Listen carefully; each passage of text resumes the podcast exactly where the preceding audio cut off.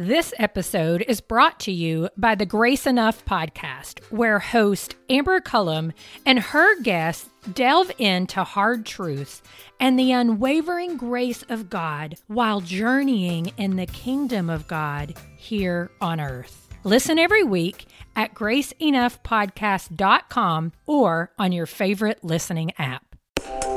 Welcome to the Table Podcast, where we discuss issues of God and culture. Brought to you by Dallas Theological Seminary.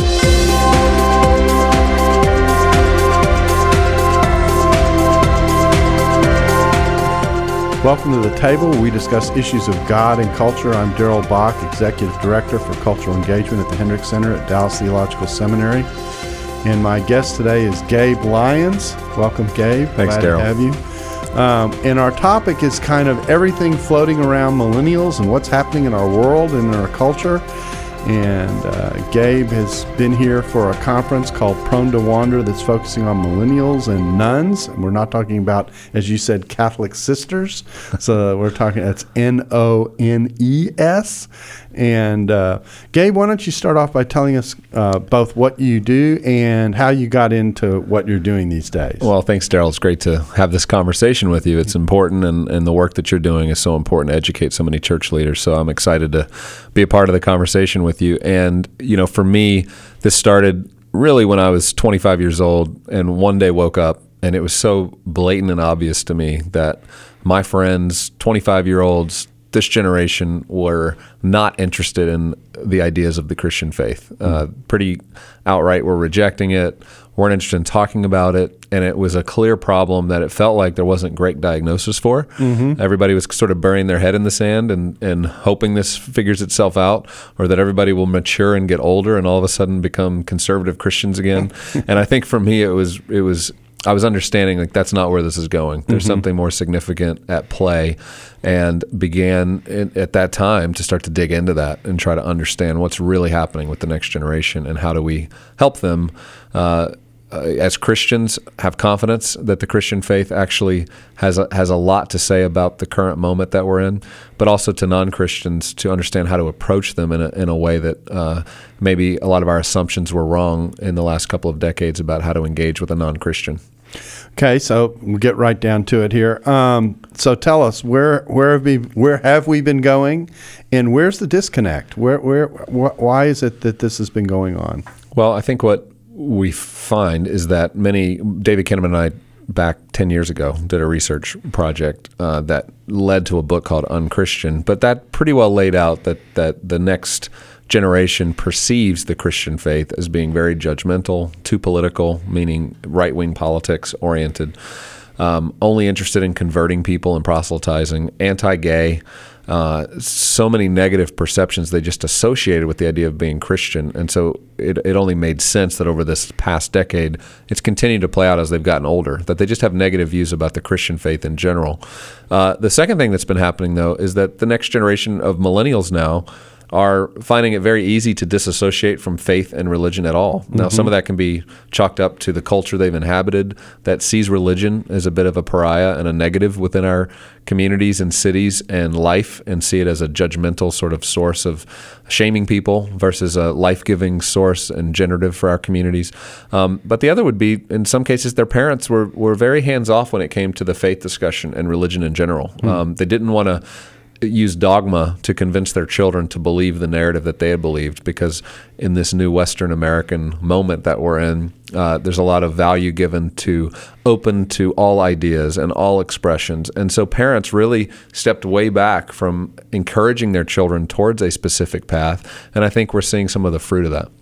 So so that means that we're in a situation where the nuns, if I can say it that way, Yeah. are growing Yep. in significant numbers, and the church is wrestling with um, how does this how did this happen, and and is there any way to to stop it from happening? Yeah, so I think as you referenced the nuns, I mean, the statistics on that, the latest data 34% of 18 to 22 year olds don't identify with any religion. Um, it's 20% of all adults, so one in five of adults that don't associate with religion. And the opportunity there is when you dig into that research, you recognize there the significant number of them still believe there is a God, um, still desire some sense of spiritual formation or transcendence. and yet they're not finding the church as the place that would ever lead them towards that.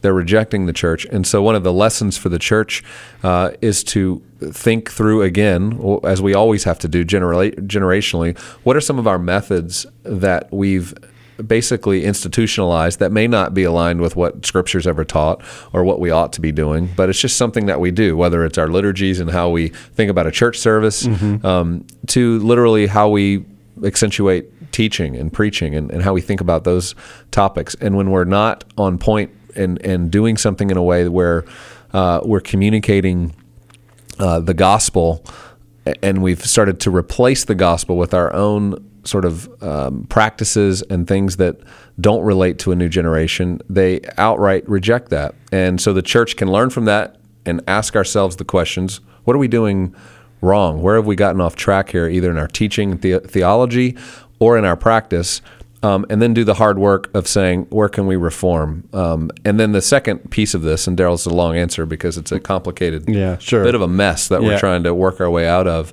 um, is that we also have to trust that God's faithful with a new generation. That it's not all up to us being clever and trying to come up with new methods and methodologies uh, to reach people, quote unquote, but that there's something actually very true about the Spirit of God moving throughout every generation, and that some of it is a conviction back to ourselves of what are the lives we're living as Christians? Are we really living out the good news and the gospel, especially in American Christianity, in such a way that a new generation who has to ask these big questions would, would actually find God here um, versus finding something that doesn't actually feel like what they would think God and Jesus would be like. Yeah, and, and, and you do something that, that resonates very much with things that, that I've also done in my own writing, and that is you talk about the difference between the half gospel and the whole gospel. And I think this is a extremely important discussion. The way I like to talk about it is to say when you make the gospel a transaction and people check a box and they say, "Okay, I've got the heaven thing taken care of and that's it." So I gave in effect I gave it the office and I don't have to worry about it again until I meet up with God. You've got this huge gap that ends up being in the middle, and that's the half gospel. That's Jesus dying for sin, which certainly is a part of the story, an important part of the story. In fact, it's the launching point in many ways mm-hmm. for aspects of the story.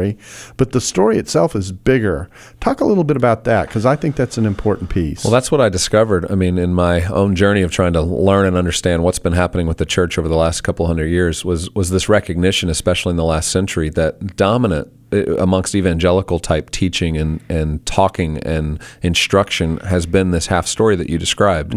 Um, very interested, and I think this has been influenced by Enlightenment thinking. I think it's also been a result of uh, modern thinking, which is the most transactions, as you mentioned, we can get at the quickest pace produces the best result. And so we see um, crusades taking place and all kinds of great things that, that are good but where tons of people decide they're going to follow follow Christ and raise their hand and accept Jesus as their personal savior, but have no idea of how that's going to play out in their daily life. yeah, I did the decision, but where does the decision take me? Yeah, and so we look at all the conversions that have happened in American life over the last couple hundred years. You look from the Second Great Awakening even to now, and we have huge conversion growth amongst the Christian faith up until the early '80s. That's when that's when uh, that that percentage started to drop off, and yet cultural influence declined. Mm-hmm. You know, how is that possible? It's only possible if we've left off what I would call the bookends of this full story.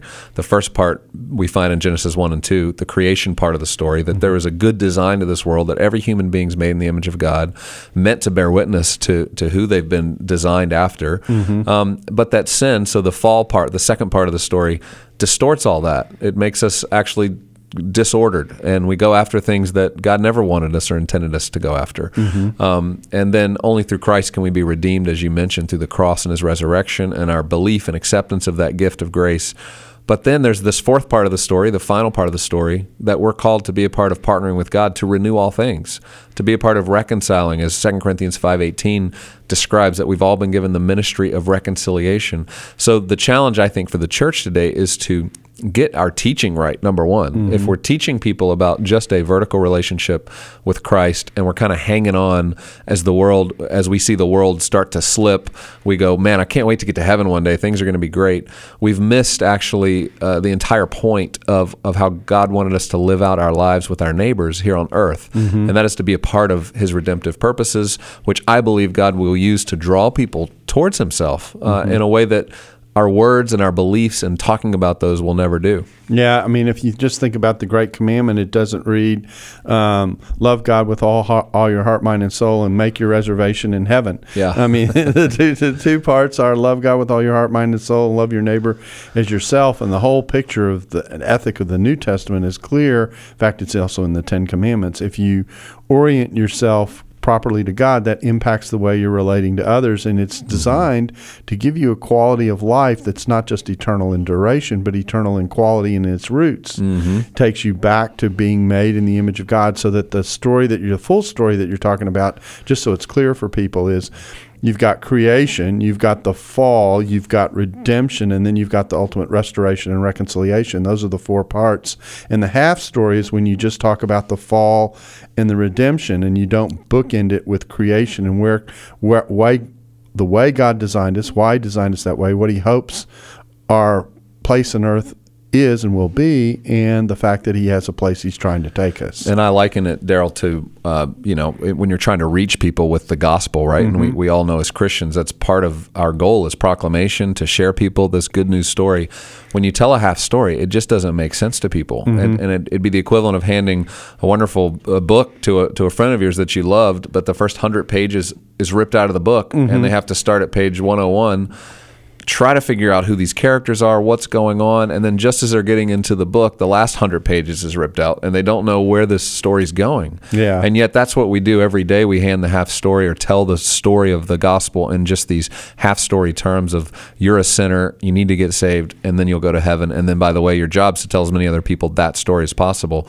We actually are saying something that's pretty incoherent, and people are scratching their heads and they're going, "I don't know what you're talking about." You're you're you're answering questions, for example, that maybe in the '60s and '70s people were asking, such as, "If I died tonight, mm-hmm. right, where would I go tomorrow?" Right. Well, there was a nuclear holocaust on the horizon for people. They were really asking the question, "I might die tonight." Yeah. You know, no, I haven't had a lot of people ask that question in Yeah. 2015, 16. Yeah, their other question is why am I here, not what what's going to happen to me eventually. That's right. And the full story helps unpack for people why they're here, where Mm-hmm. they find meaning, why where these longings that they have deep in their soul will will be met. And it also gives us a good explanation for why over a couple thousand years we saw the Christian faith slowly continue to gain traction and grow Mm-hmm. and create a beautiful society, create academic institutions, create the hospital system, create all of these things that do good in the world um, that were good for all people. They weren't just created for Christians; they were Right. created for every citizen uh, that lived on the earth.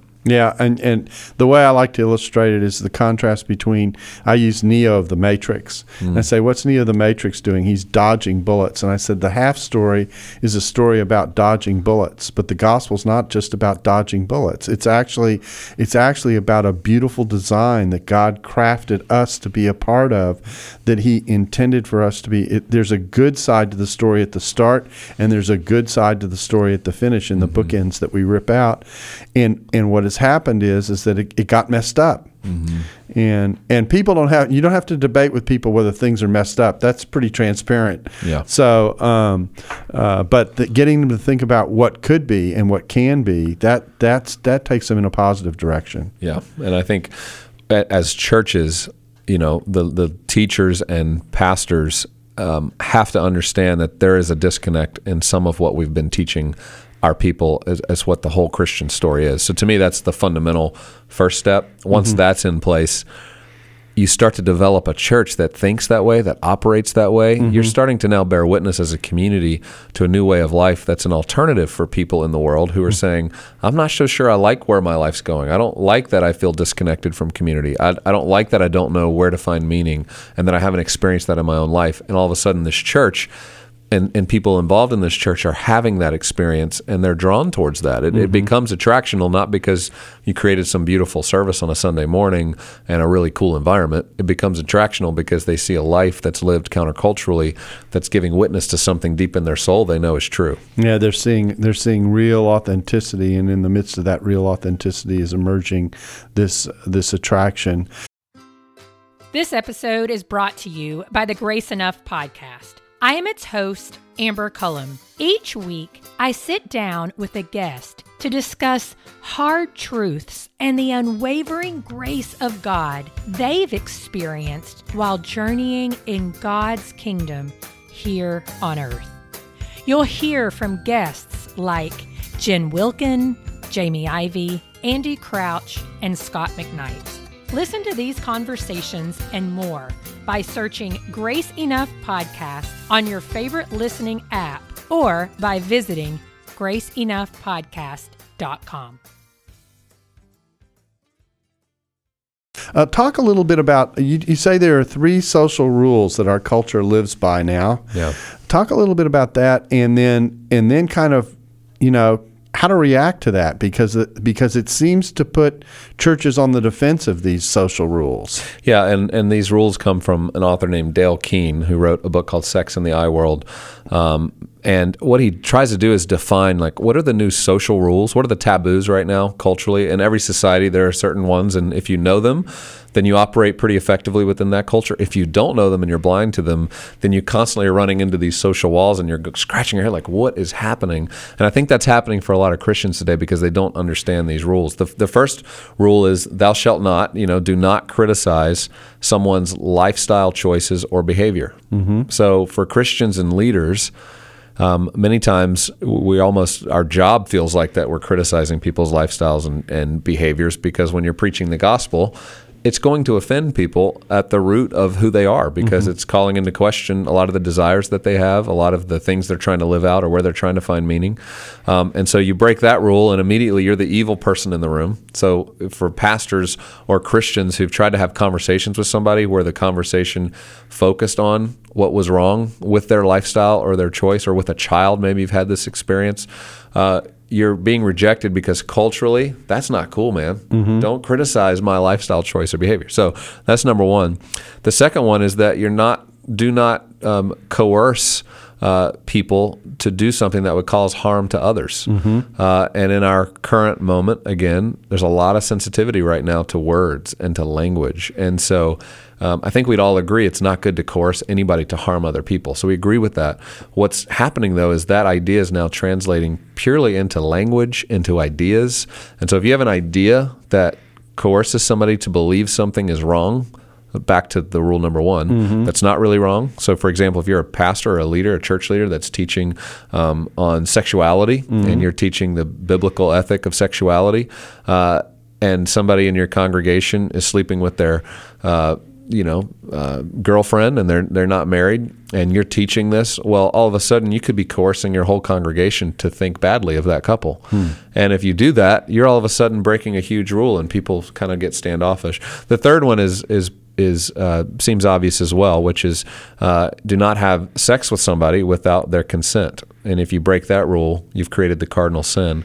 Um, keep in mind, there's no reference there to age limitations, no reference to multiple partners. So part of two sexuality. of that rule is uh, you don't have sex without consent, but anything can go with consent. That's correct. If you have consent, everything goes. And that's why we would see news stories that just hit a fevered pitch of people like Bill Cosby, for mm-hmm. example, and the rape accusations that were taking place, mm-hmm. um, where it was all, I mean, Bill Cosby is the most evil person in our society today mm-hmm. because he was having sex with somebody without their consent. So he mm-hmm. broke that social rule. And so immediately that becomes the top story, and everybody feels comfortable completely judging and dismissing this person. And the other side of the same rule is uh, cover on Time magazine that basically asks, Is monogamy over?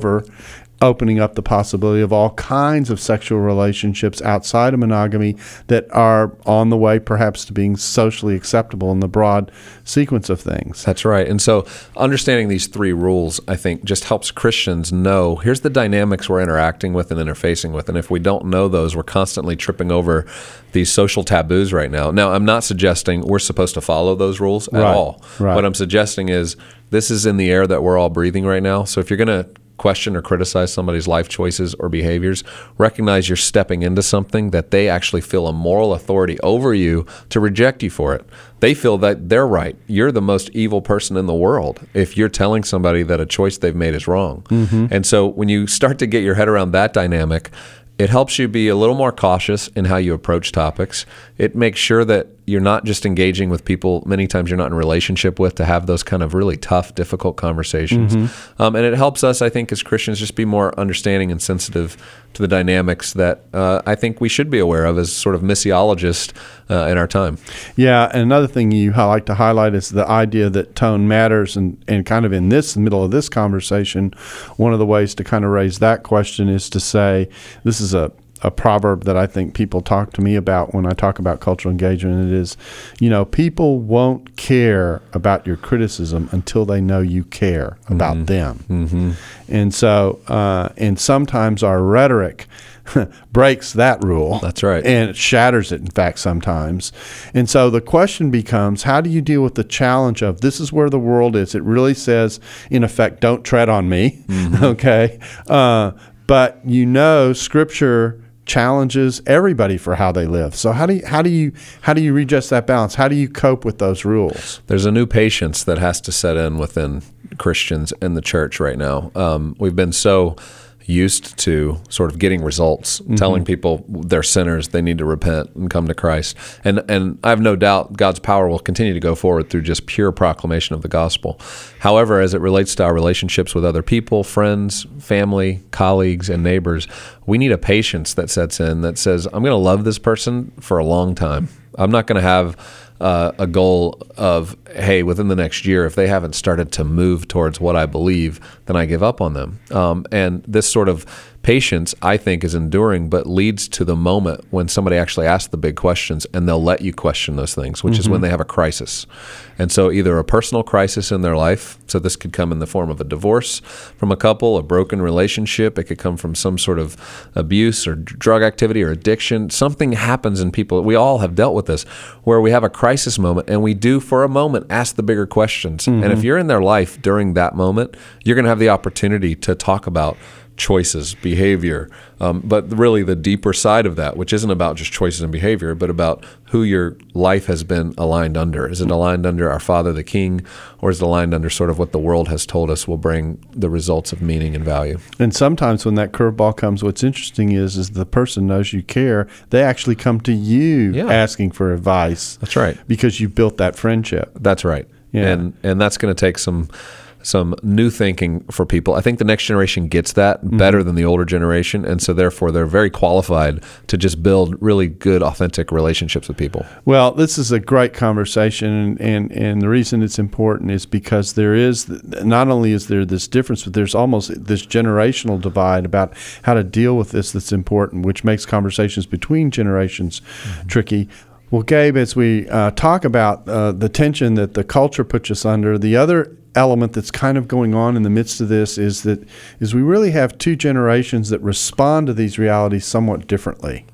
Um, and that produces not only a different set of response from different age groups, but it also produces some conversational static, if I can say it that way, between an older generation and a younger generation that handle these areas differently. Um, how do we work through through that part of the reality that we're talking about? Yeah, it's so important that generations can relate. And yet, I think in every generation, we find parents and kids just not knowing how to talk to one another, right? And that's not a new phenomena. But I do think um, work can be done and care can be given within the Christian community for us to be really careful um, to choose to trust a little bit more than we do doubt. I do find with um, some of the older generation, there's a there's a constant there's a fear going on that we're losing the next generation, and some of that's grounded. I mean, it's statistically proven out. We are losing many in the next generation, but that fear can start to drive us um, to not want to learn, to not want to engage the next generation, or to listen to some of their thoughts and ideas. And I think of the relationship I had with uh, the late Chuck Colson, where that was a big part of our relationship the last decade of his life was as in his 70s he was still asking me who was in my early 30s like what are you seeing out there what's happening in the church how do you respond to this particular topic or issue and we had a mutual mutual relationship between you know separated by really three generations we had this mutual conversation going on where I was learning from him and he was asking me questions and he, he I don't know that he really learned anything from me. I think he just nodded his head a few times and acted like it. But he, he would listen and seek to understand. And I think between parents and children, we're dealing with a similar thing. We've got to t- take a step back, I know we think we have all the answers and, and listen to the next generation. There's a lot we can learn from them because they're not coming from a place of fear. You got to understand they've grown up. The air they're breathing right now has been some of these social rules that I've laid out. And so it's kind of built in. So they don't they're not fearful of it at all. They're used to pluralism. They're mm-hmm. used to growing up in an environment where Christians did not have a dominant point of view in the world. They've always been a, and Christians have been a little bit more of a minority point of view. So we can learn a lot from somebody who's joyful and hopeful even in that circumstance. Whereas I think sometimes the old generation sort of remembers the good old days and says, "Man, I wish it was like that." And since it's not, I've got a lot of fear about where this is going. Yeah, and the, I think that another danger older generation can sometimes do is to say, "Well, the way I deal with this is to just kind of plant my flag and stand firm." right. and and in the midst of planting the flag and standing firm, you're actually violating some of the rules that we mm-hmm. talked about, it, which which means, and this is, I think this is the subtle part of this which means that in the midst of very well intentioned communication where you're mm-hmm. trying to challenge someone about where they are in, in life, you actually never get heard. Right. Um, you ne- not only do you never get heard, you don't have a chance of getting heard, and you and you're actually building a wall the more you respond. Whereas if you walk in from a different angle, the opportunity exists to build some empathy and sympathy yeah. and connection, and then when you when you challenge, you challenge with the credibility of having built a relationship that, that works. You've suggested this with patience, but what else what else would you suggest in terms of how to walk into these kinds of spaces and thinking about walking into these kinds of well, spaces? Well, I think um, I remember a conversation I had with my father who uh, um, grew up I grew up Baptist, and, and that was their background. And, and the story we were talking about in the earlier episode of the half story gospel and the full story gospel, mm-hmm. and him having concerns about some of what I was talking about that that sounded liberal because we were talking about that God wants to renew the world and that there's work to be done in this world um, to make things new and to make things better to advance the common good. You know, these are all flashing red flag signals that this is a liberal point of view. Mm-hmm. And in having that conversation, what was so helpful was instead of me being frustrated about his perspective, was was having a sensitivity to it to mm-hmm. say actually everything that I'm talking about and writing about right now doesn't replace how I was raised mm-hmm. or the fact that the fall redemption story is true mm-hmm. and that mm-hmm. that's how I became a Christian and came to know Jesus. Um, I feel like what this conversation is broadening our responsibility as Christians. It's saying, yes, not only do we have to proclaim the good news and do evangelism, we have about 10 other responsibilities we need to be doing as it relates to following Christ in the world and and having a sensitivity to that conversation allowed my father to see some of what I was talking about without it being this offensive clash. But I do think Darrell, you're right. Language has become a huge problem for all of us. Mm-hmm. Um, even in writing this book, The Next Christians, mm-hmm. one of the things I was trying to do was help parents understand their 20 something um, children and have a conversation that was rooted in this idea of the gospel, but they were approaching differently. So one of the chapters is called, you know, being provoked instead of offended. Mm-hmm. Well, lots of the older generation would be offended sometimes at the types of sin or corruption or or even parts of town that that they weren't going to go to because it represented a lack of holiness. Mm-hmm. Um, well, the next generation sees those places and they feel called by God to actually go into them, to mm-hmm. be provoked to engage some of these spaces that otherwise felt very off limits to Christians, and by doing so, um, put themselves in positions to do real ministry to people who really need it. Um, and yet, an older generation sometimes looks at that and goes, "Wait, you shouldn't be doing that. You shouldn't be involved there."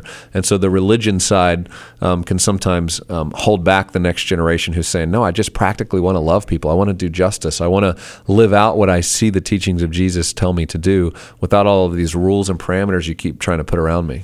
Yeah, and, and, and it really does, you know, the tension that people feel is a tension between what I like to call sacred space that people want to create for themselves, their families, their communities, and the extension of the hand of the gospel, which basically says the only way you get to a whole life is to come into this sacred space. But if you build walls around that sacred space so high, you never extend that hand out yeah. to the person who you're you're you're trying to reach. I, I like to think about it when, when I'm in a conversation with a younger person, we're kind of taking on the roles of the different ages here, is I understand when I talk to you, I've worked with young people all my life. I've been in the seminary here for 34 years and and I know they're highly motivated and have the same gospel commitment I do.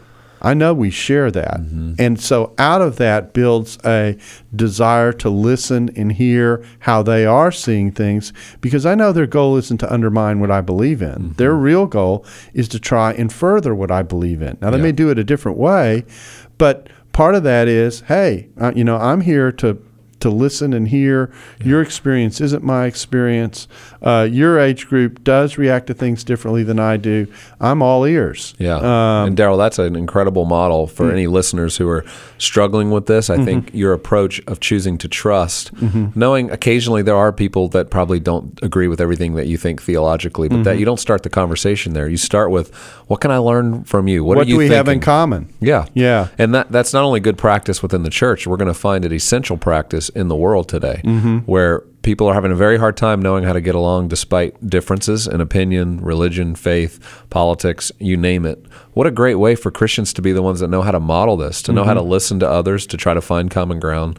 Uh, and and really point the way forward. I think that in a way our culture is kind of begging for it, and Mm-hmm. there's no real leadership there. You know, I think of two passages that come to mind. They both come out of the exilic experience of the Old Testament.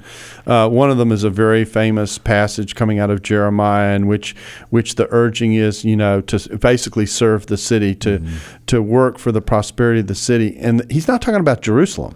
You know, he's talking about Babylon. Right. So, uh, so you go, well, you know, you wouldn't exactly hang up Babylon as the biblical model of a way a city ought to be, and yet the exhortation to these exiles is participate in that culture, participate in the family and the life of the city, and do it in a way that benefits the city. Try and be a contributor to what's going on, rather than a spectator who's simply shaking their finger at the culture. Yes. That's picture number one. Picture number two is actually the figure of Daniel himself, you know, who worked in the midst of the Babylonian government. Now, I suspect there were things going on in that government that Daniel would go, probably not the best, most biblical thing to be doing. And yet at the same time, he was trying to participate as someone who brought something positive mm-hmm. to what was going on, as opposed to simply leaving it, leaving it alone and, and, and in many ways letting it just deteriorate on its own terms. Yes, I, I think that's all part of this mission